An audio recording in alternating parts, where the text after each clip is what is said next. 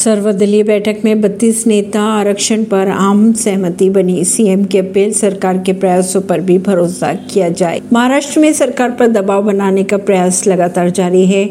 जनाक्रोश के बीच सीएम एकनाथ शिंदे ने सर्वदलीय बैठक भी बुलाई। एक तरफ़ मराठा आरक्षण के मुद्दों पर आमरण अनशन हो रहा है तो दूसरी तरफ़ की अगर बात की जाए तो विधायक विशेष विधानसभा सत्र की मांग के साथ ही विरोध प्रदर्शन कर रहे हैं। इसी बीच मुख्यमंत्री ने आंदोलनकारियों से अपील की है कि सरकार को समय देना चाहिए, उनके प्रयासों पर भी भरोसा रखना चाहिए। परवीनर सिंह, नई दिल्ली से।